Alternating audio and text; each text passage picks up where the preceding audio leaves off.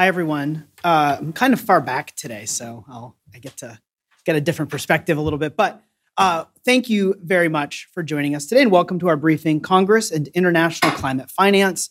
I'm Dan Bresette. I'm the president of the Environmental and Energy Study Institute. Um, this is the kickoff to our briefing series What Congress Needs to Know About COP28. Uh, and generally speaking, our extensive resources covering the UNFCCC, and that's the United Nations Framework Convention on Climate Change negotiations in general. For the next couple months, that'll be sort of the main thing that we're working on because it's really important for Congress to understand not just what the US is up to, but also Congress plays really important roles, in fact, an essential role in the US living up to our Paris Agreement goals. I'd like to start by thanking our friends uh, in the office of Representative Paul Tonko and the Sustainable Energy and Environment Coalition for hosting us today and helping us get this great room. Uh, very briefly, EESI, uh, our work dates back to 1984. Uh, we were established by a bipartisan member, a group of members of Congress to provide policymaker education to members of Congress and their staff. Uh, and that is largely what we are concerned with these days. Um, briefings like this are our highest profile activity, but we also do articles and issue briefs and fact sheets, uh, podcasts, newsletters, all sorts of things. Uh, and the whole idea is to help congressional staff have uh, access, free access to uh, nonpartisan science based information about climate change topics. Um, over the years, uh, we have also developed some expertise helping rural utilities access programs at the Department of Agriculture and specifically in order to establish inclusive on bill financing programs for energy efficiency uh, and electrification. Um, but today we're here to talk about COP. Um, this is the first of our three part briefing series. I'll talk a little bit more about that later. But we do a lot of, we have a lot of issue coverage, right? Climate change is a big topic, it covers lots of ground. And so that means our resources cover a lot of ground as well. For example, back on September 12th, we had a briefing about uh, research and development in the Farm Bill. Uh, Farm Bill, that was the sixth of our briefing series about the Farm Bill. Uh, at some point, we'll start working on a Farm Bill. I know a lot of people are actually working on it right now uh, behind the scenes, um, but it was really important for us to have those resources available for staff before uh, the actual debate starts to occur around the Farm Bill. We also have some really, really impressive uh, hearing trackers. Uh, going back a couple years, we also have some really cool side by side by sides that eventually will be updated with text as we get it. Uh, and the whole idea is to help staff. Everybody is going to be a Farm Bill staff person at some point during the debate. And so it helps everyone get up to speed very quickly. We also had a briefing back on September 28th. I wanted to mention it was the first in our new series called IIJA and IRA Progress Report. This one was all about the tax incentives that were enacted as part of the Inflation Reduction Act. We had nine panelists talking about over a dozen tax incentives if you'd like to get a quick overview about where those stand, uh, I can't recommend that briefing enough. We had a, a tremendous um, group of experts. Everything I've mentioned and everything uh, and a lot more is all available and for free online at www.eesi.org.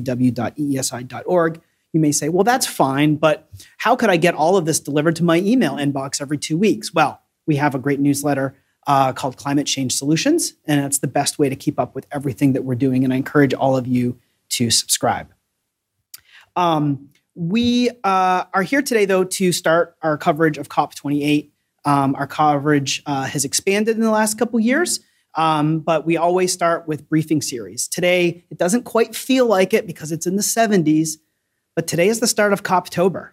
And then after this, we'll get to COPvember, and then COPsember, and then we'll come back in January with some cool new briefings. But I'm really not kidding when our emphasis is going to be on this for the next couple months. Uh, there's a lot for you all to understand. And the last thing we would want is for a Thursday afternoon at four o'clock, your boss to come by your desk and say, Hey, what happened at COP today? Or what's international climate finance? Or what's an MDB? Or what's a global stock take?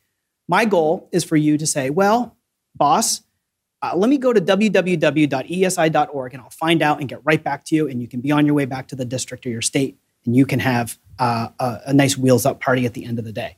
Uh, that's our goal here at EESI. But now we're here to talk about COP. While investments in climate change uh, can be expensive, or climate action can be expensive, the impacts of climate change at home and abroad can be even more costly. And this will be a major topic addressed at COP28, and the stakes couldn't be any higher. Our panelists will help us understand the issues and contexts uh, and roles of different actors like MDBs, multilateral development banks, and answer questions like with demand for climate related finance increasing around the globe, what levers are available to Congress to scale up financial flows? And how does Congress's approach to international climate finance impact actions by the private sector, multilateral development banks, and other global financial institutions? Uh, really couldn't come up with four better people uh, to help us answer those questions today. And to help us get started, it is my privilege to introduce a special guest, Representative Adriano Espaillat, represents the 13th district, 13th district of New York. First elected to Congress in 2016, Representative Espaillat is the first Dominican American to serve in the U.S. House of Representatives. He serves on the House Committee on Appropriations and is the ranking member of the Legislative Branch Subcommittee. And additionally, or eh, additionally, he serves on the House Budget Committee. He's deputy chair of the Congressional Hispanic Caucus and chairman of the Congressional Hispanic Caucus Institute. And we're really fortunate to have him joining us today by video. Good afternoon, everyone. My name is Congressman Adriano Espaillat, and I am honored to welcome you to this important briefing by the Environmental and Energy Study Institute on Congress and International Climate Finance. I had the privilege of attending COP27 last year in Egypt, where I witnessed firsthand the urgency of the global community to act to prevent the effects of climate change from becoming permanent. The United States has a responsibility to lead the global effort to fight climate change. We need to work together with our allies and partners to ensure that we mobilize adequate resources to support developing countries in transition to low carbon and climate resilience development. That is why I am delighted to introduce today's panel of experts who will share their insights on the role of Congress in scaling up climate finance and its impact on global climate action. Please join me in welcoming them today. Great. Uh, well, thank you to uh, Representative uh, and his great staff for helping him join us today. Um, we were also in Egypt last year, and it was quite the experience, and we'll be back in Dubai for the first week uh, of COP28. Before I introduce our panelists, I wanted to let you know that we'll have a Q&A period at the end of our session today. So for folks in the room, uh, we'll have a roving microphone uh, and uh, we can take questions from the audience. If you're in our online audience, and I know we have a lot of people watching online, you can uh, send us questions two ways. One, you can send us an email, and the email address to use is ask, that's ask at eesi.org. You can also follow us on the social media platform formerly known as Twitter, uh, at EESI Online, and get us that way. We are also going to be uh, on Instagram today at the same handle. Um, but, but I think the you know, X and uh, uh, email is probably the best way for today. Unfortunately, we had a little bit of a change in schedule today, and Bella Tonkonogy uh, with the Climate Policy Initiative is not available to join us. She's ill today, um, which is a bummer because Bella is amazing. Um, fortunately, um, we have four other amazing panelists who are real experts uh, on international climate finance. Um, if you would like to um, see Bella's slides, those are available online. Uh, Bella slides are also included in the packet you picked up when you walked in the door. Um, we will um, uh, do our best to make up for her absence today. We all wish her uh, best wishes and we want her to get well soon. Uh, perhaps she's watching us online. We'll see. Uh, so everyone needs to be on best behavior just in case. Um, but uh, to help us fill Bella's absence today, I'm going to go a little bit out of order and I'm going to start by introducing Stacy Swann. Uh, Stacy has more than 25 years of experience in climate finance, project finance, impact investment, climate change, and sustainability. Her experience includes building and shaping organizations, leading teams, and delivering practical approaches to organizational and operational management, primarily in the climate and investment space. She's founder of Resilient Earth Capital, an investor community with a mission to accelerate investment in climate companies. Uh, as CEO and founder of uh, Climate Finance Advisors, she led the firm through its early establishment, achieving more than 100% average annual growth since uh, 2015, it, when it was founded. And in 2022, she shepherded the firm through a successful acquisition. Uh, she has held senior and executive positions with the International Finance Corporation, as well as the U.S. Department of Treasury and other organizations. Stacy, I'm going to invite you up to the lectern to look at the spaghetti slide uh, and help us get started, and then we'll resume with the rest of our program. Thank you. So, um, also not included in my bio is I happen to be a board member of CPI, so I feel very comfortable kind of presenting on behalf of Bella at least one thing that's important for the context of this conversation. Um, And uh, please do look at Bella's um, other slides and uh, the presentation that um, is delivered later because she will kind of give a lot of flavor to what you're about to see. But um, so, uh, Climate Policy Initiative has been around for more than a decade, and one of the things that they are best known for is tracking climate finance flows. And this is really important to understand kind of where public dollars go, where private dollars come from, how public dollars leverage private dollars, um, what they're um, what they're used for. So um, here on, if you want to kind of break down how the spaghetti diagram, how to read the spaghetti diagram, you have sources and intermediaries on the left side. These are balance sheets of various types, including government official development assistance, ODA, or aid money, all the way down to um, they also track kind of corporate funding and, and um, financial institutions and private finance. Um, as you move kind of from left to right, uh, they then track how those flows move through different instruments. So if you're not somebody who spends a lot of time in the financial sector, this is pretty important because money goes out in different flavors. Um, obviously, there's grants, but there's a whole bunch of other ways that money is allocated towards climate and climate related investments. Um, and they have um, uh, tracked the flows uh, through the different instruments that they go out into the world as grants, low cost project debt. We'll get to this a little later, I'm sure. Uh, project level market rate debt, um, project level equity, um, some balance sheet financing, and some balance sheet financing that's equity. So when you look at Bella's information and when she is um, able to present around this, she'll go deep into some of these things. And it's really important to understand how these instruments work and how the flows through these instruments go. But then, of course, from a policy perspective, um, they uh, CPI does a wonderful job at dividing uh, these flows into how they're use, used from a climate perspective, adaptation versus mitigation. And you can see in last year's accounting, the, majority of the flows that went internationally around climate finance were for mitigation related activities. Um, if you're not in the climate space, mitigation in this particular sense is energy and energy transition and energy efficiency. It's not the kind of mitigation that you would hear FEMA talk about, for example, which is more, you know, reinforcing kind of hard infrastructure. Um, but they divide the uses into adaptation and mitigation because the climate um, international climate discussion usually talks about funding for adaptation and mitigation. And then they also do a really good job at breaking down the flows that they track into different sectors. So how much is going towards climate related water uh, investments? How much goes towards climate related energy systems? How much goes towards climate related transport systems? So this is really something if you if you go to cpi's website and look at the research and the data that they track um, really as a kind of international um, best practice around tracking these flows. Um, they do a really good job at kind of really going under the hood and, and seeing where, where things kind of are going and how they're going. Um, I don't want to say too much more because this is kind of um, something you'll hear from Bella um, at a future date. But really, uh, CPI is one of those organizations that does this the best. Um, I will also say a lot of these flows are international. Um, they started out their tracking um, mostly on international flows. Uh, there's a great need to do the same thing here in the United States, and I know CPI is working on that particular slice. They have also looked at flows for different types of um, countries and sectors. So, water in Brazil, for example, you can probably look on their website and see flows to that. So, there's a great resource for understanding kind of how the climate finance landscape of financial flows moves. Um, so I will stop there and come back uh, on a different topic. Thank you. Thank you. That was uh, very, very helpful. Really, really appreciate you filling in for that, Stacy.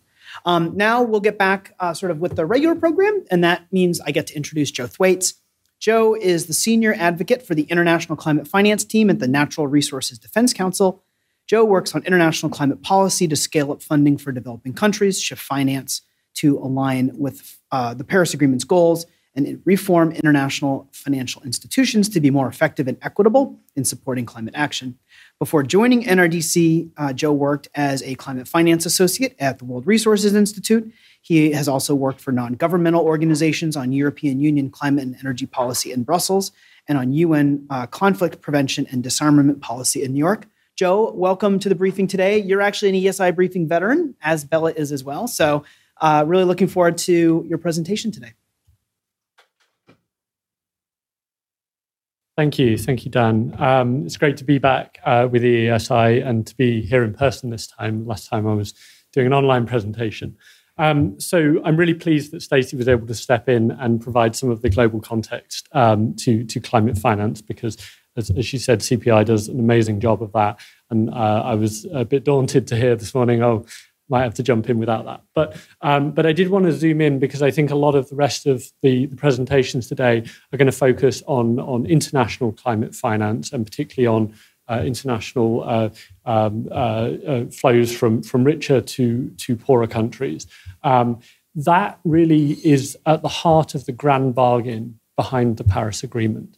Um, the Paris Agreement uh, essentially said we're off track um, we need more climate action from everyone. Every country needs to step up and do more. But it also acknowledged that, that some countries um, don't have as much capacity to do as, as, as much. Um, and so, uh, and, and also the poorest and most vulnerable countries who are hit first and worst have done the least to cause the crisis. So it's saying everyone needs to do more, but there is a need for, for support for, the, for poorer countries uh, to enable them to do more. And so that really was, was at the center of the, the, the deal that was struck that enabled the Paris Agreement to get uh, passed. Um, was was was um, a key piece of that was the idea that uh, richer countries should provide support uh, to poorer countries uh, to enable them to step up and do more. Um, uh, one of the, the sort of totemic goals um, around that was was the goal of mobilizing $100 billion a year um, uh, that developed countries committed to do uh, in 2009, starting in 2020. Um, they, they didn't actually meet that goal. Um, they've said that they think they will probably meet it eventually this year. Um, uh, but that, that, was, um, that was a key, um, key piece of the puzzle that, that enabled the Paris Agreement to, to, to get finalized.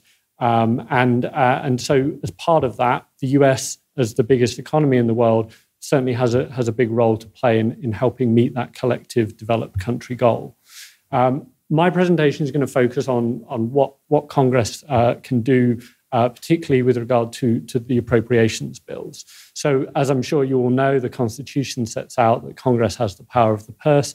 Ultimately, um, all US government spending needs to be approved by Congress in, in, in one way or another. Um, there are the 12 uh, spending bills every year, the 12 appropriation bills. When it comes to international climate finance, uh, there's only really one bill to, to pay attention to, and that's the State and Foreign Operations Bill, or SFOPS. Um, so I'm going to sort of go into some of the, the key accounts to look at there um, when, when, we're, uh, when we're examining uh, international climate finance flows and the way that the, the US government um, can, uh, uh, can, can scale those up. Um, so the one, one way we, we sort of break it down is between climate specific accounts and other potential sources of finance. So, in terms of climate specific accounts, these are, uh, these are lines in the budget, uh, in the appropriations bill, that are, are undeniably, undisputably beneficial to the climate. Um, and within that, there are two, two key buckets. The first one is, is uh, under Title III bilateral economic assistance. Uh, that is funding that primarily is delivered via the US Agency for International Development, USAID, uh, also by the State Department, and some other, other agencies have role in uh, international uh, development funding delivery, but it's primarily through, through those two. And for many years, Congress has, has added three lines to, to Title III uh, for environmental programs that, that are related to climate. Those are clean energy, adaptation, and sustainable landscapes. So clean energy, I think, is relatively self-explanatory. It includes renewable energy, energy efficiency, things like that. Uh, adaptation is, is measures that, that countries can take to, to address the impacts of climate change. Um, includes uh, inc- improving agricultural resilience, um, as well as some of the sort of traditional things you think about, like seawalls and, and, and stuff like that. And then sustainable landscapes relates largely to forestry finance, but also mangroves and, and ocean, ocean preservation and, and, and uh, addressing desertification, things like that. So, um, so those are the three buckets. And essentially, what Congress has done is added in three lines saying, out of all the, the US government's development aid in a given fiscal year, um, we want a minimum amount to go to these three uh, areas, and they specify uh, an amount. So last year it was 260 million for clean energy, 270 million for adaptation, and 185 million for sustainable landscapes. Those are a floor, not a ceiling. The USAID might decide that they, actually they, they, they, there's more that can be done and, and they can spend more. But essentially, Congress is sending a very clear message. This is the minimum amount we want to see you spending in your bilateral aid on, on these, these three buckets of, of, of climate action. Then there are the multilateral accounts. So these are international entities that, that have been created over, over many years by the international community um, and which Congress has, has directed money to be spent on. So it includes major funds like the Green Climate Fund and the Clean Technology Fund, um, that, that some of the largest, these are multi billion dollar funds, all the, the, the major developed countries have, have paid into these. Uh, it also includes the Global Environment Facility, uh, which actually tackles a, a, variety of environmental challenges, including biodiversity, desertification, mercury pollution, but a portion of its work is also on climate. Uh, and then it includes two adaptation specific funds the Adaptation Fund and the Least Developed Countries Fund. Um, they 100% tackle adaptation, and the Least Developed Countries Fund, it will be no surprise to hear, only works in least developed countries. That's 47, the poorest countries in the world, um, and it supports them with their adaptation efforts. Then there's the Montreal Protocol Multilateral Fund. So the Montreal Protocol is kind of an interesting one because it was created to tackle the ozone problem um, and to deal with um, ozone depleting uh, substances. But one of in one of those kind of you know we solve one problem we create another. When ozone pollution was phased out, the substitute chemicals uh, that were often used were highly potent greenhouse gases. And I don't think people realized that at the time, but now, now they do. And so, so subsequently, the Montreal Protocol has had uh, negotiations uh, to actually phase out the replacement gases as well, uh, which are which these these are these are greenhouse gases that are uh, tens, if not hundreds, of times more powerful than, than carbon dioxide in terms of the warming effect that they have in the atmosphere. Um, so the Montreal Protocol has sort of pivoted now to, to also focus on phasing those out. And the Multilateral Fund provides funding to, to developing countries to help them accelerate their phase out of those gases. So that, that has a, a clear climate benefit. And then finally, the UNFCCC, the UN Framework Convention on Climate Change. So this is the body that hosts the annual COPs and the Intergovernmental Panel on Climate Change, the IPCC. Um, so the, the, the, diplomatic body of the UN and the, the climate science body of the UN, uh, funding to those is also something we track. Um, so those are all the climate specific accounts. On the other side is other potential sources. And what we mean here is, is um, entities that the, the uh, appropriations bill funds, but doesn't specify that these are climate specific. So the core, the Development Finance Corporation, the Export Import Bank, all of these uh, entities get get funding approved, get their core budgets approved by the US government. They often actually operate at no net cost to the taxpayer because they operate through reflows and through interest on, on the, the guarantees and loan products that they offer. Um, but they do get their core budget approved by Congress. But Congress isn't saying you need to work on climate, but increasingly these institutions are. And they're doing that for, for two reasons. One is that the um, uh, that, that some of them, the, those agencies are setting specific targets. So the Development Finance Corporation has a target that 33% of all of its um, activities, all of its finance uh, starting this year will go towards, uh, to, towards climate objectives. Um, but they're also, the, particularly DFC and Export Import Bank, are demand driven. They respond to the needs of the private sector. So when US exporters come to them and say, "Hey, we we want export uh, we want export credit assistance to um, uh, to help our clean energy business to export to to other countries," um, Export Import Bank (DFC) respond to that. And as, as you know, the US is, is, is moving, particularly with the Inflation Reduction Act, to try and become a, a clean energy superpower um, and to export some of that around the world. And so there can be a win win there in terms of uh, this is helping US companies, but it's also helping other countries to roll out their clean energy and their, their resilience technologies. Um, and so that, that is, is these agencies are responding to that demand and, and scaling up their climate finance accordingly. So Congress isn't saying, the, you need to do this much climate finance compared to like the bilateral accounts where it's very clear this is the minimum. But when they approve these agencies' budgets and these agencies are operating um, as, as they do, they're, they're increasingly dedicating more of their finance flows towards climate objectives. Um, I think that's a very good thing. Um, but it's hard to say uh, ex ante, it's hard to say up front when the appropriations bill passes each year how much ultimately will end up going from these agencies to climate finance. And then there are the multilateral development banks. And I'm not going to go into too much detail there because I know Valerie's going to speak on that next. But these are, these are international institutions, all the world's governments. Um, uh, or almost all the world's governments are shareholders in them. And they too have increasingly been doing more and more uh, climate financing. And the percentages you see after each of the bank is the US voting power, which roughly equates to their shareholding in these institutions. So, again, here, the US has a big influence on them. Uh, they're often the largest shareholder.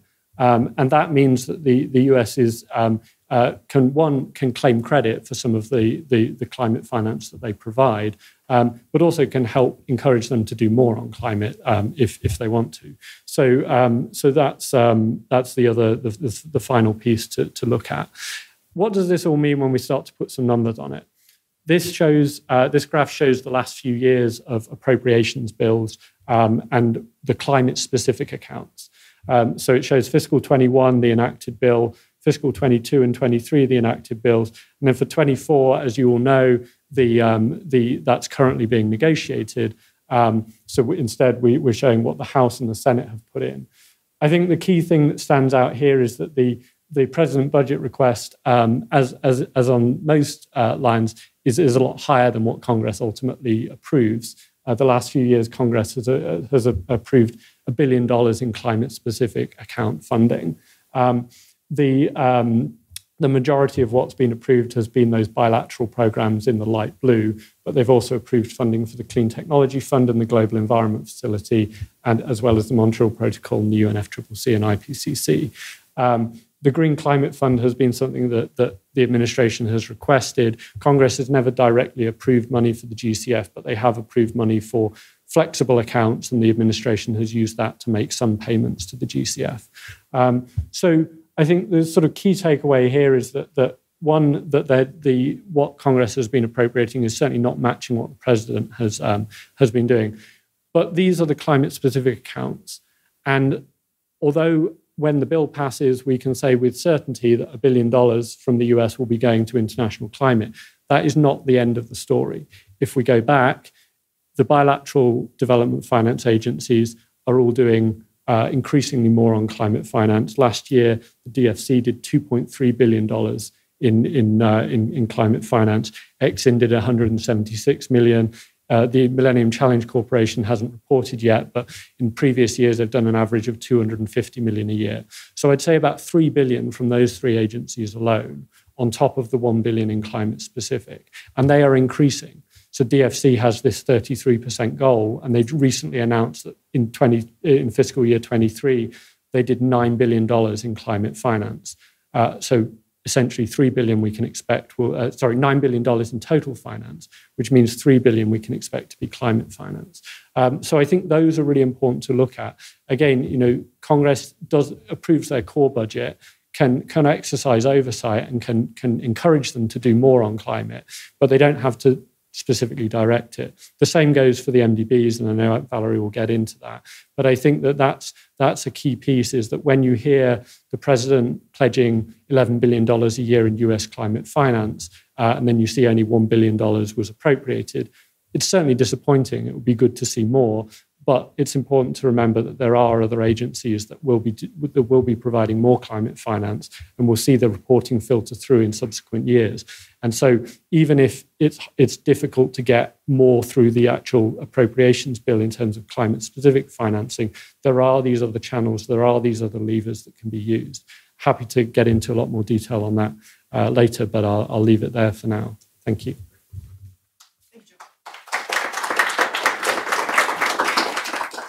Thank you, Joe. That was great. And you mentioned our next speaker a couple times, um, and uh, uh, really looking forward to uh, Valerie's presentation as well.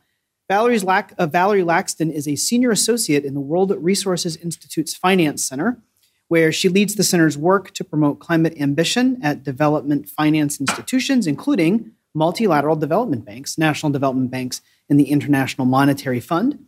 Uh, before joining WRI, she was working at the International Finance Corporation, a member of the World Bank Group, as a sector economist. She started her career at the EU and headed to the Economic and Financial Affairs section at the delegation of the European Union to the United States here in Washington, D.C.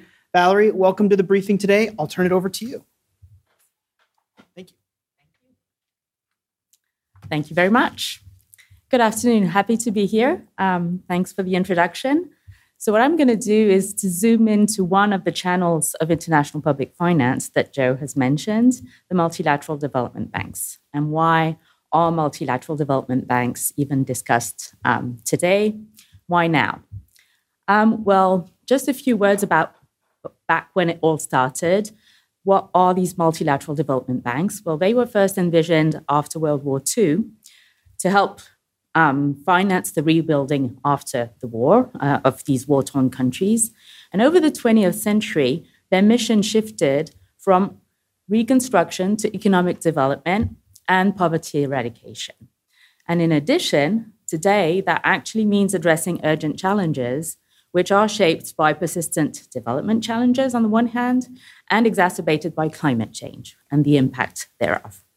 So, MDBs are part of a complex but fragmented global financial system, and they were not designed initially to tackle these from the get go. Um, MDBs are major providers of public climate finance, um, essentially, and especially to developing countries, uh, those countries that need it most. And momentum has built quite a bit since, since the, um, the last year uh, to reform these MDBs such that they can address the multiple challenges um, that these countries face even better. And what does it mean? Well, that debate started in the autumn of last year. It took up um, speed in the annual meetings of the World Bank Group um, in autumn of last year.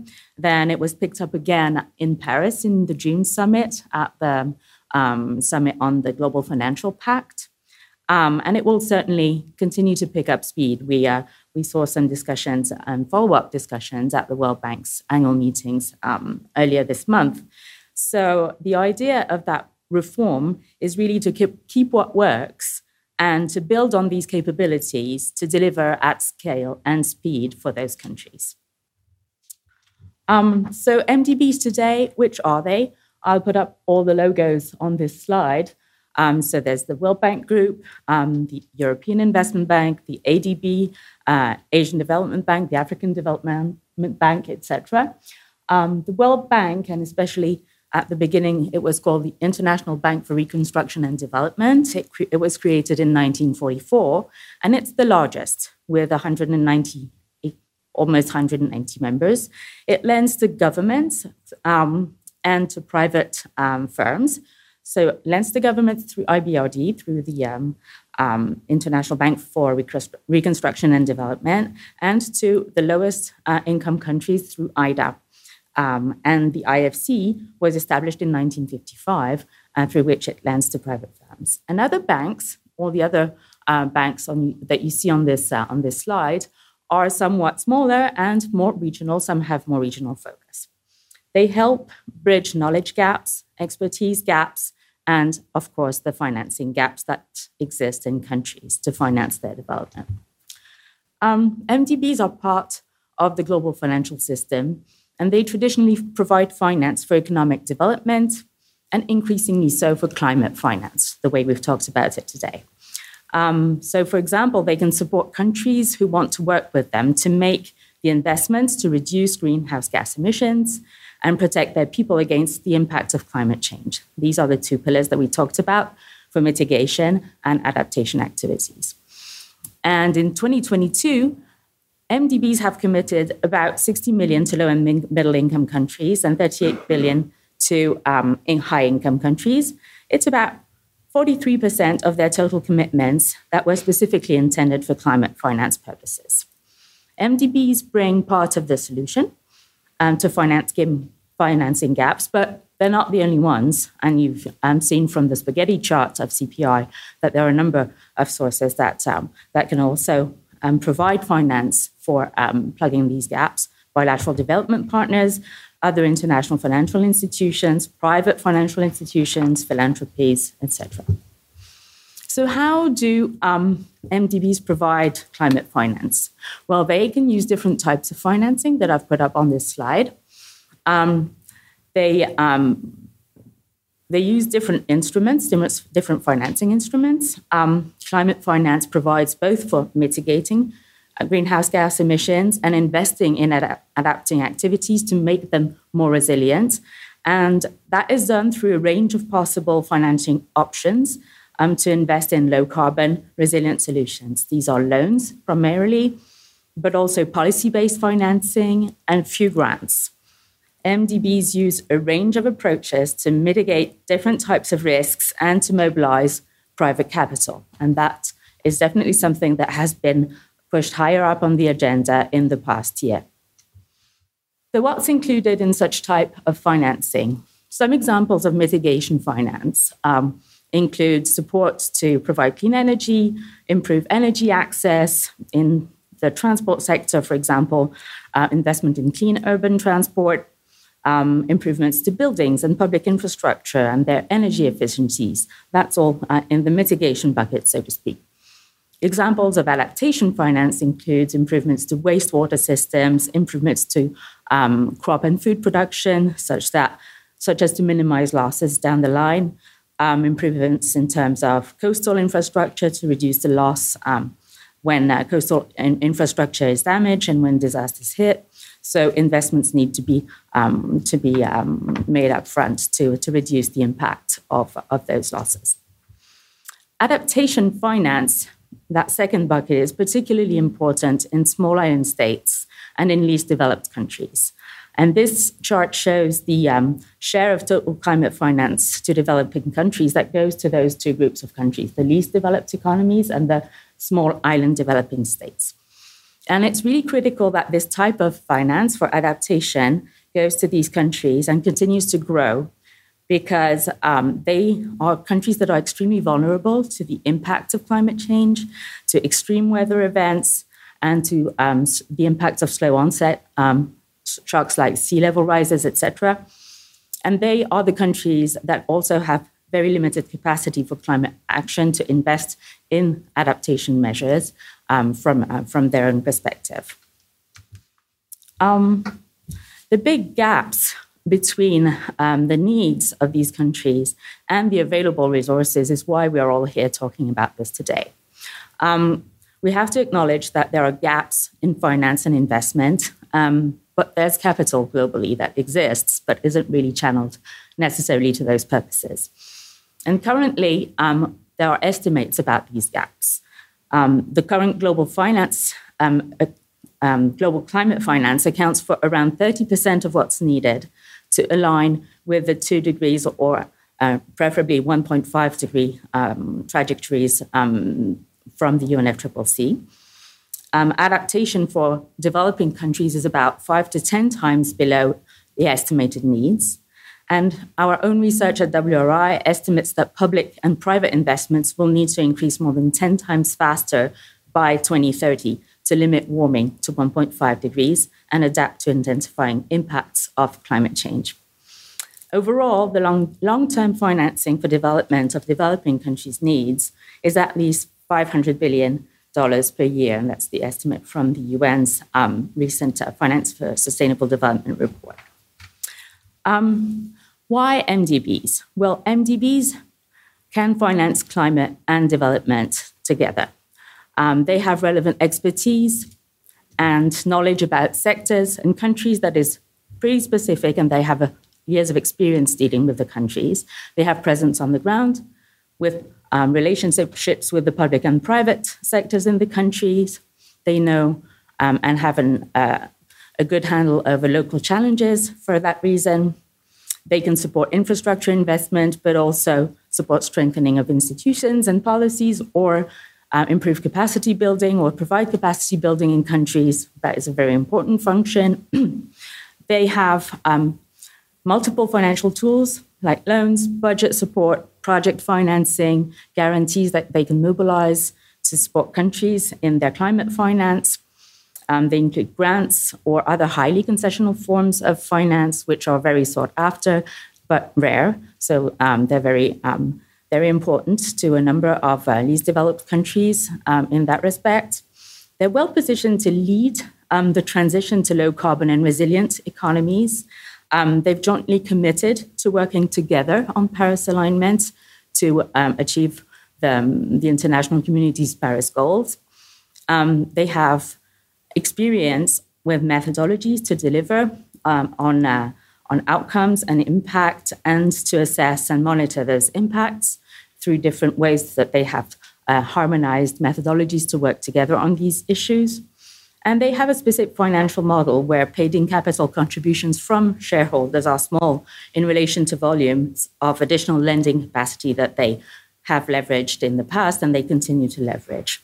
So, as, impl- as, um, as we implement the, these reforms um, um, and, uh, and MDBs lead the, uh, the reforms that they have been asked to, to, to go through, um, they're pretty um, well positioned to, uh, to support the transitions in countries. Um, how can they contribute more to deliver on climate and development objectives? And what have world leaders asked of them? And what do we um, hear from the world leaders, and notably the group of 20, um, that they would uh, require for these, these multilateral institutions to deliver at speed and more with more scale? When well, the G20, the group of 20, they mandated an independent expert group that um, lays out a triple agenda for these institutions to contribute to bridge these gaps. And um, it would take, according to that expert group, it would take um, MDB's missions and mandates that add global challenges to poverty and shared prosperity goals that they already have. And the World Bank has just agreed to update its mission uh, at the annual meetings in October to end poverty on a livable planet, and that's a step forward. Um, they also, that group also indicated that a tripling of annual MDB finance was needed by 2030. And having new investors partner to expand MDB lending capacity, including the private sector, would be very important. Um, to help support countries' strategies when it comes to development and climate investments, MDBs can support countries in formulating and financing their strategies for low carbon and resilient developments. They can share data and knowledge and provide technical assistance. They can prioritize interventions that align with the development and climate goals, and they can focus on outcomes and impacts. They can also increasingly um, work as a coherent system and in partnerships such that um, they all deliver um, to, uh, to improve the processes and the ways they work together to deliver more for countries. For that, they need to remain well resourced, um, should be allowed to take more risk, and um, should really um, partner together um, so that all of the above um, interventions can be and continue to be a, uh, a, source of uh, valuable climate finance for the lowest income countries and, uh, and deliver what's needed to address their, tra- their challenges. Thank you very much.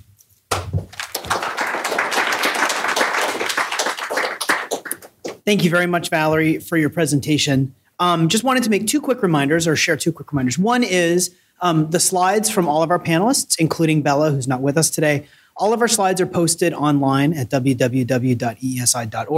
There are also printed copies out on the front table if you want to get them. There's some really great stuff in these slides, and I'm sure folks will want to go back. If you want to go back and revisit any individual presentations or the whole briefing, uh, there'll be a webcast posted um, on the briefing page, and you're welcome to do that as well.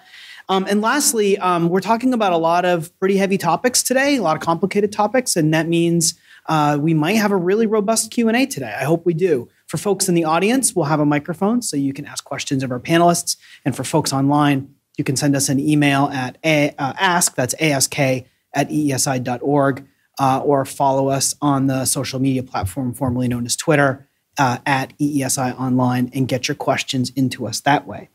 I've already fully introduced Stacy once before, so I won't do it again, but I would like to welcome Stacy Swann with Climate Finance Advisors once again up to the lectern. Thank you, Stacy. All right, so I'm uh, I'm going to start with um, a slide that I always think is useful, kind of before you get into the conversation about how to talk about financing solutions for climate change. Um, I pulled this yesterday from NOAA's website. Um, this is the um, this is the September temperature anomaly, uh, and it shows also kind of a historical graphic of um, uh, average temperatures, um, global land and ocean average temperatures. Obviously, September was um, was was pretty out there in terms of kind of the the trends. Um, we don't know if October is going to be out there in the in terms of the trends. And just to kind of note a couple of things, this is raw data that comes from um, temperature gauges, um, both air, land, and ocean. This is just counting kind of warmth um, in those three um, areas. This has nothing. This has not been interpreted in any other way. Um, so what we don't know is whether you know this one month is going to come back down, or kind of where this is going to go, whether this is a trend or not. This is one month's um, set of data. But if you drew a trend line uh, through this, you will see a sloping curve that is going up. Um, so we um, know in the science community that we're locking in a certain amount of warming um, over the baseline of um, uh, of the 20, 20th century average, and that warming is going to have impacts, um, physical impacts on uh, different types of systems that we all depend on. And those impacts are going to have financial consequences and economic consequences. Um, that's just a level set to kind of, you know, bring the climate part of climate finance back into the conversation. Um, you can go into the NOAA website and look at a lot of this data. Actually, the way they've improved um, the collection of uh, warming data over the last five years is amazing. So it's there and it's there for anyone to kind of see. Um, but that means there's a lot of climate risk on the horizon. Actually, climate risk is here today. Uh, one of the things that's changed since I've worked on climate change in 25 years is that it's no longer far off in the future. We're experiencing these impacts today. Hurricane Otis yesterday, if anyone saw that headline, it was kind of buried uh, in a lot of our news, but the most rapidly intensifying storm ever um, to hit the, um, uh, the North American coastline. Um, we have locked in warming. The warming is changing our climate system. Those changes are having effects. Um, those effects have economic and financial consequences. Um, and that is really uh, one of the drivers of why this becomes an issue that's not just a public policy issue, but it is an all, all of the above issue, including kind of finance, private sector, um, and consumers. The warming that we've locked in has acute and chronic impacts. Um, acute impacts is Hurricane Otis. Chronic impacts are things like uh, where water is becoming more scarce or too much, uh, where droughts are occurring, um, too much water, too little water, too much heat, um, storms that are changing um, the way tributaries operate. Um, also, kind of one of the chronic impacts from climate change, from a changing climate system, where we grow food, um, which is going to be a very important issue, particularly internationally.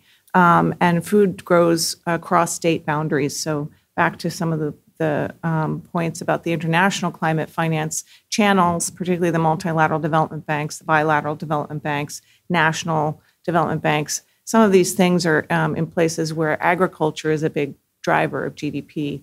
There's chronic impacts that are going to be happening because of the um, changing in the climate uh, change of the climate system, and those um, financial impacts affect kind of businesses. They affect those the, those businesses and uh, investors, and they affect kind of um, the sources of where finance um, comes from. And I'll get to that in a minute. Um, obviously, there's also security and migration issues and um, issues around social stability, which has um, you know implications beyond just international development. Um, you know, one of the uh, in 2014, the, the um, Defense Department here in the United States put out its first report on climate change and called climate change a threat multiplier. And we're seeing that over the last decade in terms of in, increased kind of social instability. Um, this obviously has effects on, on communities, but the most vulnerable um, are affected kind of um, the greatest. Um, but also, in the context of this conversation, it puts pressures on governments, but the government's balance sheets as well, which is a source of capital and a source of capital that's really important to talk about climate finance and climate investment. Um, it also has issues in terms of econo- economies, in terms of capital flight, um, where where people choose to live or not live, where economic development um, uh, grows or doesn't grow, um, and then obviously the kind of financial consequences to all of the businesses and communities and people there. Um, this means that today, uh, in 2023, um, we have increased pressure to transition to a low carbon net zero world faster um, because climate change is happening faster. Um, and it's already here today. It's not far off in the future. It's not 2050. Um, it's actually starting to show up now. Um, it also necessitates that we invest in uh, climate related resilience, um, which is um, sometimes called adaptation, but it's adaptation and resilience. And this is both physical resilience to certain types of climate impacts that will happen, and also economic resilience to certain types of climate impacts that will happen. When you think about transition risk, which is a risk of transitioning to the low carbon economy, there are some economic implications uh, for certain communities and workers um, and jobs. Um, and those aren't just questions here in the United States, they're actually questions internationally as well. If you think about how some developing countries' um, GDP is weighted on certain types of fossil industries, there's some big transition risk questions that need to be addressed and need to be addressed in a way that's just and equitable. Um, this can all be kind of doom and gloom, kind of from an investment perspective or a policy perspective or an international development perspective. But actually, it turns out to be the most important um, investment opportunity of a generation. Um, it also happens to be the only investment opportunity um, that has a positive ROI at, for the largest number of people in the greatest number of places. Um, investing in climate solutions, um, both the transition and the resilience, is actually going to be net positive, not just for people and not just for economies, but also for financing, because climate change has a lot of financial risks. Um, and we're already starting to see that um, show up. I wanted to make um, another um, comment that I tend to do uh, when I talk about climate finance um, and why finance is important for climate. But there's been a lot of discussion here in this country, at least for the last two years, around ESG. ESG is a really big term that encompasses a lot of things. But ESG risk historically has been, meant, at least the E part, has been more environmental risk. And environmental risk is very important, but it's not climate risk. They overlap and they're connected. But the distinction is um, think about a project or a company or an asset and think about what they do to the environment, how they pollute the water or pollute the air or uh, destruct habitats. That's environmental risk. Climate risk and climate related financial risk is really what the changing climate is going to do to an asset. So these are both sides of a coin. They're very much connected, but they're really distinct. So, very important to think about that when you're thinking about investment because they have very different materiality issues and points. Um, environmental risk under ESG um, has social and environmental materiality, which tends to have some reputational risk, but in terms of how it affects an organization, the reputational risk may have financial consequences in terms of damages paid or being sued, right? Um, climate risk actually can um, reduce revenues, it can increase costs, it can change asset values. So, if you're a company or you're an investor and you're thinking about uh, a construction project, and that construction project needs to be profitable so you can pay your employees and make a uh, return for your investors, and that climate risk that exists for that project means costs are going up so that you're no longer profitable. That's climate related financial risk. So, climate risk is what the climate does to a project and how that can affect financially the returns of a project. Um, environmental risk tends to be the, ca- the other side of the coin, how a project can affect the environment. Now, for those of you who work on climate change, the one big part of the Venn diagram there is around emissions. Emissions is a project, a something an entity does to the environment, but they come back full circle when the climate gets warmer and starts to have greater impacts on an asset. Um, but again, lots of opportunities to invest in mitigation and adaptation here. Um, and this is really, really important because if we fix this, um, we're doing a, we're we're really fixing kind of the financial long-term financial sustainability of the assets that we're investing in. Um, so to how we make our investments matter. We talked about in the in the beginning. We talked about the CPI spaghetti diagram, and um, Joe and Valerie have also talked about kind of both public dollars that the U.S. Uh, government gives to international climate finance, and Valerie talked about some of the channels um, that the multilateral development banks, some of the US organizations um, that actually take that money and put it out into the world in different types of forms. Um, how we actually make our investments is going to be really, really important because the cost of climate risk may undermine the performance of all of our um, investments and assets, both public and private. So, what does that mean if you're a holder of the public balance sheet? Actually, the most kind of sustainable fiduciary, uh, responsible p- perspective from a fiduciary perspective and a financial return perspective is the one that runs through um, investing in something that is going to reduce financial risks to maximize returns. From the public balance sheet, um, that means finan- financial returns is both kind of preserving the capital, but also the impacts and the public goods that the, pu- the public balance sheet wants to invest in. Um, oh my gosh, okay.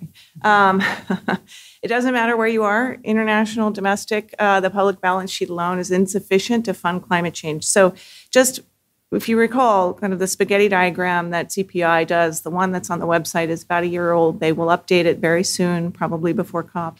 Um, I recall the number 650 something trillion dollar, a billion dollars. Um, the needs for investing in climate related um, mitigation and resilience, the energy transition, and the adaptation resilient investments, all those estimates start with a T. And it doesn't matter whether you're slicing it for emerging markets or for the US alone or for certain regions, the amount of money needed to address the energy transition and to address adaptation and resilience is so much more than the funds that are flowing right now to climate change. That this is really about how to take some of the really important catalytic capital, which public dollars are, to unlock the private investment. And that's what um, the CPI diagram was showing a little bit when they were showing kind of. Uh, some of the, the sources, the instruments, and the uses, but also what the MDBs are good at and what a lot of public institutions are good at. Um, so, private investors, financial institutions play an incredibly pivotal role in scaling up and directing finance. Um, and one of the ways they can kind of uh, pull these things together, I'm going to give you an example. It's in the slides. I don't have much time to go through this, but we can happy to answer questions.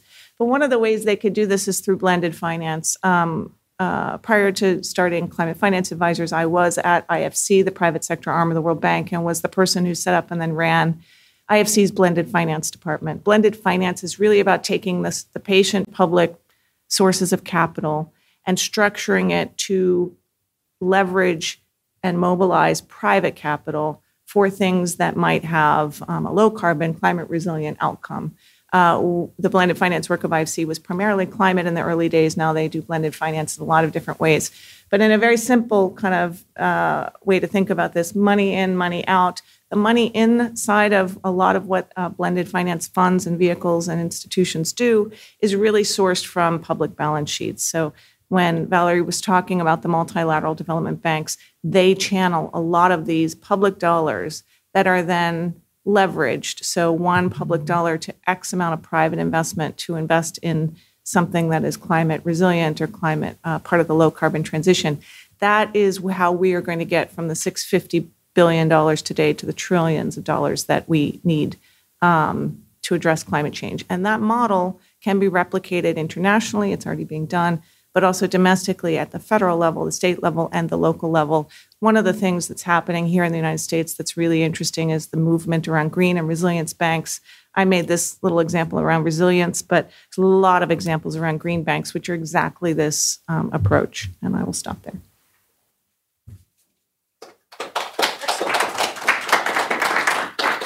Thank you very, very much, Stacy. Um, and if anyone would like to go back to slides, of course, they're all available online. I know CPI doesn't need my advice on anything, but I do have an observation. I don't think it looks like spaghetti. It reminds me more of Play-Doh. Like it reminds me of like something you might like shoot through. I don't know. I don't I know that's how spaghetti is made, but I feel like that's more of a spaghetti thing. So I'll bring that up with Bella when she's feeling better. Um, that brings us to our, our fourth panelist today, Elizabeth Lean. Elizabeth has more than 15 years of experience working in climate finance, development policy, international macro and macroeconomic analysis, and gender policy. Uh, Jennifer, Elizabeth oversees the America is All In Coalition for the World Wildlife Fund US. Uh, this coalition represents over 5,000 organizations, half of the US population, and represents all 50 states. She also leads on federal climate policy work for WWF US and engages international partners to maximize climate impact. In her previous role as senior advisor for international climate finance at the Treasury's newly created Climate Hub, she coordinated and elevated international climate issues Treasury wide.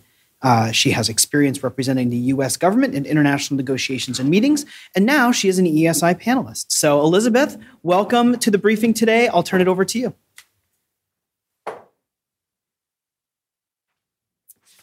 Thank you very much. Um, I like that addition to the to the list. Um, I'm very happy to be here, and I'm really lucky to ha- go after these three wonderful panelists because I'm just going to draw on everything they said and uh, and and go with that. All right, starting the timer.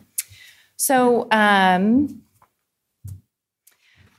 one thing that I think would be useful at this point is to think about everything that each of these panelists have talked about how that relates to the US government, how that relates to the executive branch, the legislative branch, and then what that means going into COP.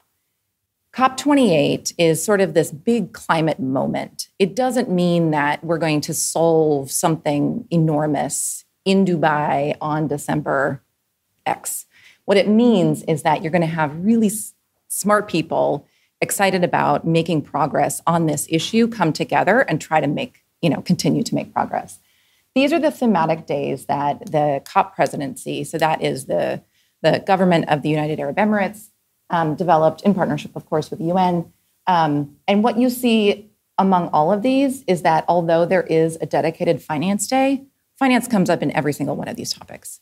It is absolutely critical that in the multi-level action urbanization issue that you consider how are you going to finance you know cities how are you going to finance states um, another interesting thing this year is there is this local climate action summit that is going that is being developed right now um, with the UAE and Bloomberg Philanthropies to highlight the importance of subnational action.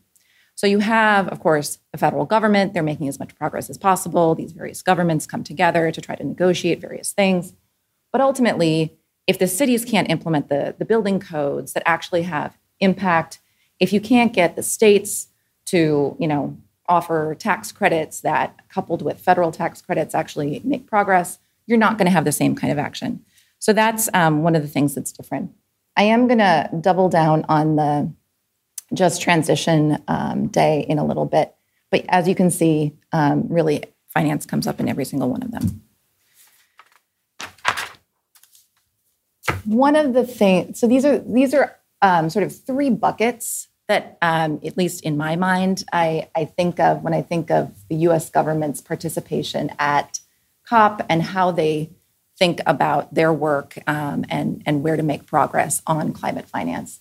The first is really focused on public sector programs. This is very much in line with what Joe talked about. You have bilateral programs, the Green Climate Fund, the Loss and Damage Fund will make progress. It will not be capitalized at this COP. This is a longer term play. Um, and then there is an increasing focus on nature finance. Um, the interplay between nature finance and climate finance is, is becoming more important. Um, and you are seeing and hearing a lot more from private firms, public sector officials, the importance of making sure that when you think about climate finance, you are also considering nature. The middle category is actually one that um, I think is really interesting what you will hear and see um, leading up to and throughout COP28 is the discussion of how do we focus private sector efforts or um, other government efforts or subnational efforts in a way that is consistent with the climate agenda. So there will be a number of bank CEOs wandering the halls of COP. They will be highlighting all of their the work that they're trying to do on, on climate change behind the scenes, what you will also see is that the US government, other government, European governments, other partners will be talking to them and encouraging them to do more. The Energy Transition Accelerator is this kind of um, new concept that was launched last COP by um, the State Department and other um, non federal partners to think through how to do carbon credits in the energy sector in a way that is um, sort of strong and defensible. That is still very much in development. And then there's this question of whether we can agree as, you know, civil society, as broader partners, on how to do fossil phase out and fossil phase down. Um, the multi-party action is this third category. That's where you think about um, the $100 billion goal, which was referenced earlier. So far, donor governments have not met that goal. They will claim that they're, that this is the year that they're going to meet, um, meet the goal, probably um, at this COP. And then, of course, there's the MDB evolution and climate finance agenda that, that Valerie talked about. This is an example that I kind of wanted to walk through because there are so many moving pieces. Any of you who work on appropriations know very well, as Joe mentioned, the state foreign ops bill is the one that really highlights, um, does a lot of work on climate finance. But it is not the only one. So when you think about how the US government could make progress in a certain area, one area where the USG leaned in two COPs ago was um, uh, in Glasgow. These are the Just Energy Transition Partnerships. So, the very first of its kind was this agreement where the US government, in partnership with the UK and other donors, got together with the South African government and said, How far can you go by getting out of coal? If we put money on the table um, in a significant way, will you commit to transitioning away from coal and investing in the renewable energy future? South Africa's coal facilities, for any of you who know, are crumbling. And so this was really an opportunity for them to invest in a renewable energy future that would be much more sustainable than the existing energy facilities that are there. But what did that mean for the USG? Just as one donor partner, you can see support from Department of Energy. They have the labs that can help doing the analysis, leaning on an international partner like the IEA. There's technical assistance. All of that is sort of bucketed in this analysis bucket. That then leads to okay, what are the policy reforms that you need to, to see in order to actually justify this big investment? We're not just going to put money on the table without some sort of give on the other side. Those policy reforms can come by, you know, asking the, the World Bank or the African Development Bank to really lean in and try to get um, the South African government to commit to some changes in how they regulate energy, how they um, structure some of their um, power purchase agreements, lots of different things that, that they can think through of, of how to get those policy reforms going. The coal retirement piece is really messy and it is really uncomfortable, both for governments and for the private sector. But luckily, there is this core group of governments and private sector partners who are willing to think creatively about how to do it. What kind of slice of concessional finance can we add to this private financing mix to be able to refinance this coal facility so that we shave off 10 years of its life. Those, those are the types of questions and conversations that are happening in South Africa, in Indonesia, in Vietnam, um, as these just energy transition partnerships continue. And then ultimately, how are the energy systems going to be financed? The answer, in large part, on the end here, should be the private sector. Most, when you think about you know, these large emerging markets, G20 countries, it should be the private sector that is able to finance a solar array that is, you know, um, that you can plug into the energy system, or or um, some of the hydro facilities. What gets a little bit difficult is when it's off grid, a smaller market, or um, um, if there are some other complexities, right? But the other big thing that I wanted to add down here there is an expectation that each of these countries are going to put some skin in the game, and that includes domestic resources. So that needs to come from a lot of these countries, and um, to make sure that they are actually investing in their in their own future. Okay.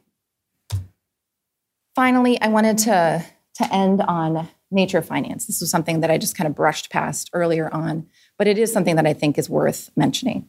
So there are um, as I said, there are there are increasing focus on nature-based solutions, how to finance nature in a way that is consistent with the climate agenda and vice versa.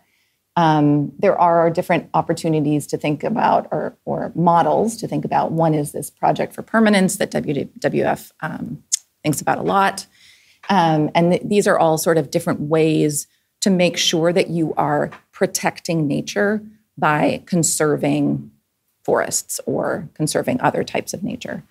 Um, I think I'm going to wrap there and just see if there are questions from there. Yeah. Thanks. Thank you, Elizabeth. That was a great way to bring all of the presentations together.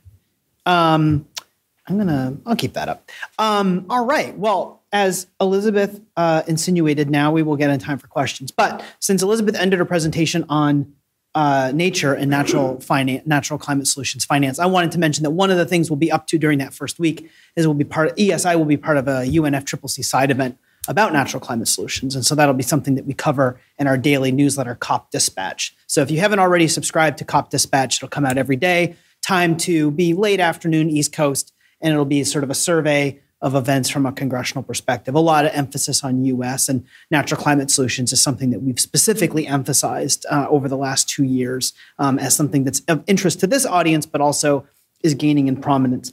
Um, also, um, um uh, if you uh, we'll, we'll, also be coming back to um, some of these topics in, in upcoming um, uh, briefings as well. So that gets us to Q and A. I have a whole bunch of questions that I have preloaded and am prepared to ask, but I would love to defer to members of our in-person audience. And so if you have a question and you can catch my eye before I start reading from my sheet of paper, you'll get to go first. And my friend Maggie, or Maggie? Yeah, Maggie is going to be our, our microphone wrangler today. She's one of our policy interns. So if you raise your hand before I can start reading, I'll come to you. Oh, Maggie, right next to you, and then we'll go back to you for sure. Um, hi, I'm Sophia. I am a legislative analyst for uh, Senator Whitehouse. Um, I've been reading the news about um, how folks are unhappy with the World Bank for the Green Climate Fund. I'm wondering if you have any thoughts about what to do with um, the disagreement there. Thank you. Um, any panelist is welcome to, to jump in on that if you would like. I can do it. Can you say more unhappy how? Oops. Hello. Oh, so uh, the less developed countries are upset with the World Bank because uh, it historically has not treated them very well. Uh, that, that's my understanding from reading brief news. Am I saying this correctly? Did I, did I understand? Yeah, it's a really long, long, long answer. I know. I mean, um, and and there, yeah, I, it, there's a there's a whole course on like why the history of that. Um, yeah, I guess I, I can start and um, and just say that there's a long history to the World Bank and its intervention in the world. And as I said, it, uh, it, it all started um, when it was about reconstructing. And then the mission has shifted, and one of the um, one of its core missions is to um, eliminate poverty uh, and ensure prosperity. And it, and that is arguably its um, and it, it's been its core mission ever ever since. And now the one of the debates is um, how to address both economic development and climate change or the impact of climate change together without jeopardizing um, the uh, the uh, resources that are allocated to eliminate to alleviating poverty. So this is really the um, part of the debate right now, coming from developing countries, um, and the bank has to ensure that it um, actually fights poverty and continues on its core mission and its core mandate, and also addresses the impact of climate change, which um, I should say that both are intertwined um, in many um, many respects when um, countries have to um, um, to invest in both adaptation to climate change because that will help alleviate um, poverty and sources of poverty in the countries as well. So all of these these uh, challenges are somewhat intertwined, but that is one part of the big the bigger picture issue. Yeah. Go ahead, Joe. So I think one of the other reasons this is coming up, uh, particularly this week, and maybe this is what you've uh, you've been reading about, is the negotiations on creating the loss and damage fund. And um, there's been a push from some developed countries, particularly, to have the loss and damage fund hosted within the World Bank. And there's been a really vigorous debate on whether the World Bank is the best suited institution to host that. Um, the least developed countries, particularly, I think, have been pushing back because um, as Valerie showed, that the World Bank um, hasn't hasn't done as much for for the, the poorest and most vulnerable countries as, as, as for a lot of the middle income countries. Um, and then I think there's the question around like the World Bank's financial instruments, so that it's largely loan based, whereas a lot of the loss and damage discussion is around grant finance. Um, so I think there's there's been a lot of debate around uh, is is the World Bank the best uh, host for that fund, um, and I think it's important to distinguish between the trusteeship and the host. Um, so the World Bank is essentially the host of every single multilateral climate, uh, sorry, the trustee for every single multilateral climate fund, um, because they're one of the few entities that actually can provide those kind of trusteeship services. Um, but then actually having them as the host of the fund is, is a different and a bigger uh, lift. And, and so there's a lot of discussion around that, um, whether there's think one of the challenges is that the, the, the, obvious question is, well, who else would be good to do it? Who else? Um, the one, one option is to create a standalone entity, but that will take many years to get set up. The Green Climate Fund took several years to get established. It was created in 2010. It didn't start approving projects until 2015. Um, and there's a lot of desire to have the loss and damage fund get going much quicker than that. Um, so I think that's one piece of it. Um, th- you know, there's been discussion of like whether some of the UN agencies might be able to take on that role. Um, but yeah, there's there's a lot of um, lot of factors going into this specific debate about the loss and damage facility, and then there's obviously all the broader broader issues around the World Bank as well. Thanks. On the GCF side, I don't know if that's another one that you wanted um, answered. I think that one is is sort of more difficult GCF is still a very young fund, as Joe mentioned. I mean, it was created um, not long ago. It only started developing projects and implementing those projects through its accredited entities not long ago. Um, it doesn't really um, meet absolutely everyone's needs. Um, I was the first GCF desk officer at the Treasury Department and sort of lived through the negotiations of thinking about how do you develop something that is better at making sure that developing countries have a voice because the shareholder system at the multilateral development banks has been one where some developing countries don't like this sort of that system. I will say the United States government does like that system because they do have sort of a, a, a stronger voice at, at, those boards. So the GCF is still sort of um, working through how to get money out the door quickly, how to make sure that it's working through um, entities at the country level. So these these direct access facilities to make sure that resources go through, um, you know, the Rwandan development entity, for instance, um, and not just through the World Bank and the Inter-American Development Bank and the larger banks. So um, that's another one where, you know, over a cocktail we could probably get into much more cocktails. Detail. Wow, it's only not even three thirty, but hey, um, why not, Elizabeth? I like your style. Um, we actually had an online question come in that was very similar to that. So if you're in our online audience and you asked a very similar question that, and you also work for a U.S. senator, I hope you'll accept that as an answer. I forgot when I mentioned COP Dispatch to introduce my friend Laura. Laura is our other policy intern, and she has a sign in sheet, and she's going to send it around, starting with the person sitting next to her. If you would like to sign up for COP Dispatch, if you haven't yet, this is a great opportunity to do that. And we'll be sure to add you to the list. We have a strict privacy policy. If you sign up for one newsletter, that doesn't mean you sign up for all of them, although I encourage that as well. So thank you, Laura. Sorry for forgetting you a little bit ago. Um, we had a question in the back there, and um, we will hear from you next. And if you have any other questions, we'll do as many. We'll do our best to get to as many as possible. Hi, I'm Sharon with the House Sustainable Energy and Environment Coalition. We actually have a SEEC Ocean, Nature and Oceans Task Force focused on nature based climate solutions. So, Elizabeth, you ended on the best note. And I wanted to learn more about what are the ways in which we're funding nature based climate solutions through international finance. Thanks. Um, I will say that the US government is, is, there are some core programs, some of them Joe outlined, you know, when you think about some of the forestry funds, um, there are some programs that do that work. Bilateral entities are doing that work. Um, but in my humble opinion, the US government is, is not doing enough in that space, right? So I think that there are some newer models where there are philanthropic groups and nonprofit civil society organizations that are trying to think through ways to, to lean into that space more. But there are some, you know, some sort of um, smaller programs that do exist. The Treasury Department has this um, tropical forest. see if I can get the whole acronym: Tropical Forest um, Conservation Coral Reef um, Act, which is a debt for nature swap program. And so, if country X has um, pristine forests or, or coral reefs, and outstanding debt to usually USAID, then um, the US government can forgive that debt and those resources that would have gone to pay those, um, those debt payments will instead go into a fund to help conserve either that forest or that coral reef. So there are some programs like that that do exist. Um, would any other panelists like to weigh in on that in response to Sharon's question?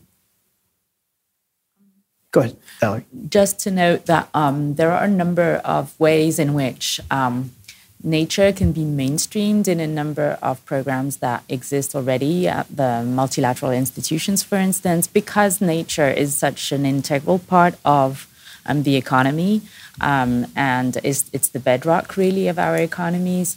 There are ways to mainstream um, our action on nature within the projects that are delivered on the ground, so that um, they um, they actually de- deliver for um, for the communities that rely on natural on nature as their um, as their environment to uh, to um, and their li- on well for for whom the livelihoods depend on nature, and that is uh, increasingly an, an emerging topic of research, and a number of my colleagues in uh, the World Resources Institute uh, are um, specialized in those nature based solutions and work with these institutions to embed that nature element in the projects um, that these institutions deliver on the ground.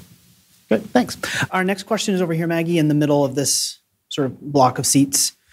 Um, and if you want to get in line for the next question, otherwise, uh, oh, there you go. That was easy. Thanks. Um, I'm Julia. I'm an economist trainee at the US ITC. First of all, thank you all for your presentation. They were all very informative. Um, my question's about private finance and how it can be scaled and invited more. Um, Stacy, you mentioned blended finance, but I'm curious, like, which mechanisms you all think are maybe the most promising for the U.S. specifically? Because um, while carbon pricing pricing seems to take off a bit in the EU with like the EU ETS, I don't know how likely that is in the U.S. Um, so I'm curious what you think about mechanisms like green bonds or carbon pricing here. This is also a large topic. Um, so uh, if you divide the world into kind of um, private financing that doesn't need any kind of blending of any any type or incentives of any type.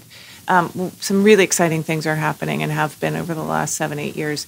One is that because we are better able to um, identify, assess, and quantify climate-related financial risks in a in, in different ways. It's um, starting to show up in rating agencies. Um, both uh, S&P, Fitch, and Moody's have all acquired, built, and grown climate-related analytics teams that are um, being used to help um, quantify certain types of um, financial risks that could come about for certain types of assets. So, what is the revenue cost or asset impact from certain types of climate impacts that are on the horizon, mostly physical.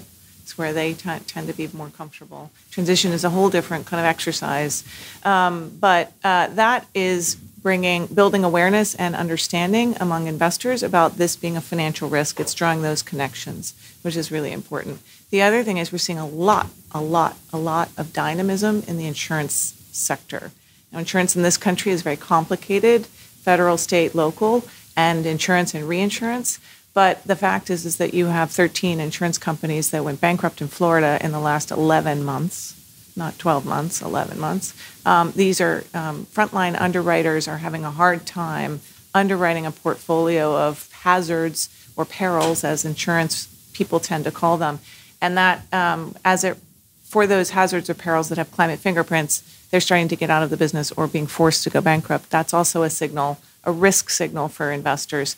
There's a lot more to that than just that headline, and insurance is a really dy- dynamic and interesting industry. But mainstream climate, uh, mainstream financial sector is really starting to take this very seriously, not as a do good thing, but also as a my, I got to protect my financial upside thing. Um, or said a different way, I look at a whole bunch of risks when I make an investment. Now I have to look at climate change too because that actually has financial risks. So that's positive in my view because that's behavioral change for investment. I think you couple that with the um, catalytic incentives that um, some of the policies, federal and state, that are out there, and you have created real momentum around an investment thesis that investors are really excited about.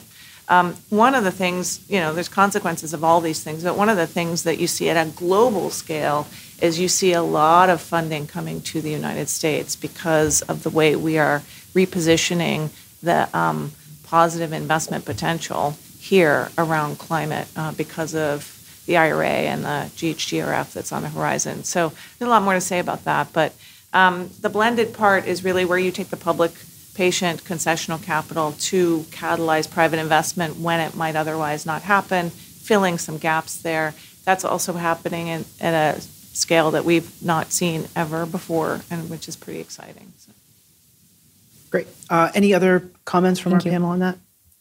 Elizabeth? Just very quickly, I just wanted to double down on what Stacy was saying about the IRA. I mean, um, the economic policy team at Treasury has done some really um, good, quick analysis for IRA investments.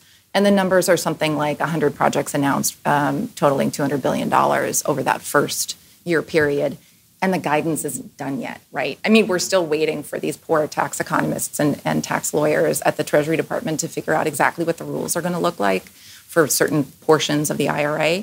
And, um, and yet, still, we're seeing this enormous investment in the United States based because of the IRA incentives um, that was passed just a little over a year ago. Thank you. And I promised that we would get to you for your last question. Really? Word for word. Incredible. Not word for word, but they answered the question I was going to ask. Okay, fair enough. Well, we are just about at time. Um, I'm going to do a quick rapid fire question just to give every panelist an opportunity to give a last word. And it's a little bit of a ver- it's a, a variation of the one we talked about before. I'm going to give you an option. You can either give us uh, an answer to one or both of these questions. What is the biggest change or shift? And this is this is lightning round. So this is you know lightning round. What is the biggest change or shift you've seen in international climate finance since COP27? You also may answer what is the biggest international climate finance issue you look forward to seeing addressed at COP28? And Joe, perhaps we'll start at you and we'll just run down the line. Uh, interested in what you think about that. Sure, thanks. Um, yeah, it's hard to do really quickly, but I think I think Yes. for me the biggest shift has been uh, the scale of, of finance that we're starting to talk about. We we are well past the, you know, the hundred billion goal hasn't been met to be very clear, and it should be uh, urgently. But I think we're now, as as Stacy mentioned, we're talking all entirely in the trillions. Um, uh, in terms of um, of finance needs, and I think that's been a really helpful shift because it really focuses minds. So when we when we're talking about reforming the multilateral development banks, reforming the international financial institutions, um, we have a benchmark to measure it against. Last year at COP, pretty much, there was a, a, a report by uh, Vera Songwe and Nick Stern led this high level commission on climate finance, and for the first time they had a really clear number on what the needs, the finance needs, climate finance needs in developing countries were. 2.4, 2 to 2.8 trillion a year, the 2.4 in the middle, um, by 2030, of which a, bi- a, trillion of that um, would need to come from international sources, public and private. So now we have a benchmark. So when you see the MDB saying, well, we're going to, uh, with these reforms, we're going to get $20 billion more a year, it's like, nice, cool, but we, we, we need to be aiming for, for a trillion. And, and what, what role should they be pl- playing towards making up that trillion dollars? So I think that's been really helpful. And I'm looking forward to those conversations continuing. Thanks. Valerie, your lightning round response? Sure. So for me, it is this realization that is um, amplifying that public um, and private funds will be needed, and as well as domestic and international. It's like all hands on deck and coming from all the sources of that spaghetti diagram that was shown earlier on. Um, so that is really the quantity effect that um, that needs to happen and is really needed. Uh, one nugget of good good news coming from the MDBs is the fact that um, their uh, climate finance to developing countries has been increasing this year, um, and that is uh, sorely needed. And also the share of adaptation uh, finance um, has increased slightly since uh, since the past uh, years. So that is really adaptation that it, adaptation finance that those countries that need it the most um, will uh, will definitely be counting on, and that share of adaptation finance rising is a small nugget of uh, of hope for the the years to come. Thanks. Stacy? I will pick up on that. I've got a lot of thoughts, but I'll pick up on that one, which is not just the share of adaptation financing, but the share of private investment in adaptation and resilience. I think that has been a big shift in the last uh, really recent couple of years. But, you know, again, we have locked in enough warming that we have, we're seeing and feeling and experiencing the effects. Adaptation and resilience has to start now. Uh, really should have started a long time ago, but th- that share really needs to grow. Um, and as it relates to mitigation, energy transition, I actually think we have 20 years of experience to think more creatively about how to be efficient with our public dollars to maximize private investment. And that's also showing at the COP, uh, at last year's COP and at this year's COP in terms of the people that are at the table, um, the stakeholders from the private invest- investor set who are interested in the low carbon uh, net zero transition um, is just growing, and that's great. Thanks. And Elizabeth, you get the last word today. Um, thanks. And I'm going to pick up from that, from what Stacy was just talking about. Um, at COP26, you will have seen these huge numbers of private banks $130 trillion of assets under management committed to net zero. What I'm most excited about are um, those banks actually developing their transition plans and figuring out what that means. They all sort of got together because Mark Carney asked them to to get their announcements together, and it was really impactful and an important signal. What it means today is that now we have these enormous financial firms that are actually holding their clients to account, asking for transition plans, and then themselves developing their own to figure out exactly what that means to be net zero with a five year target, with a 10 year target, with a 15 year target. And I'll do a last plug. The US Treasury Department put out principles for net zero um, just recently. Secretary Yellen announced that at Climate Week in September. Check it out, it's good reading. Great. Thank you very much. I think our panelists deserve our applause today for being such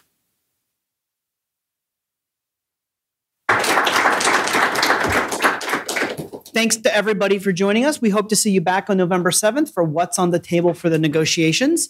And then we'll be back on November 27th uh, for the first global stock take. That first global stock take one will be online only because that's the day before Anna and I leave for Dubai. Um, but the other one, the one on November 7th, I think will be in the Gold Room in Rayburn. So you won't want to miss that. Um, I would like to um, thanks or uh, share thanks once again to Representative Espaillat and his great staff for joining us today via video remarks and sharing his thoughts. Major thanks to Representative Tonko and his fantastic team, you specifically, uh, and the Sustainable Energy and Environmental Co- Environment Coalition for helping us get this great room today. Uh, it is these these rooms. I know they're a little inconvenient, but like the technology is really good and it's really good. So thank you very much for that. Um, big thanks to my colleagues at EESI. I'd like to thank Dan O, uh, Anna, Amory, uh, Molly, Nicole, Allison, and Aaron. Um, we met Laura and Maggie because one of them had the clipboard and the other had the mic. But Zoe was taking photos, and she's our other amazing intern uh, this fall. So big thanks to you. And Troy, couldn't do it without you. Um, all of our live cast audience uh, owes you a debt of gratitude as well. And I will close with uh, once again saying thanks and uh, get well soon to Bella. We look forward to um, being able to see you again soon. I uh, hope you're feeling better. We'll go ahead and wrap there. Sorry for going a little over, but um, we'll be back on November 7th. Thanks.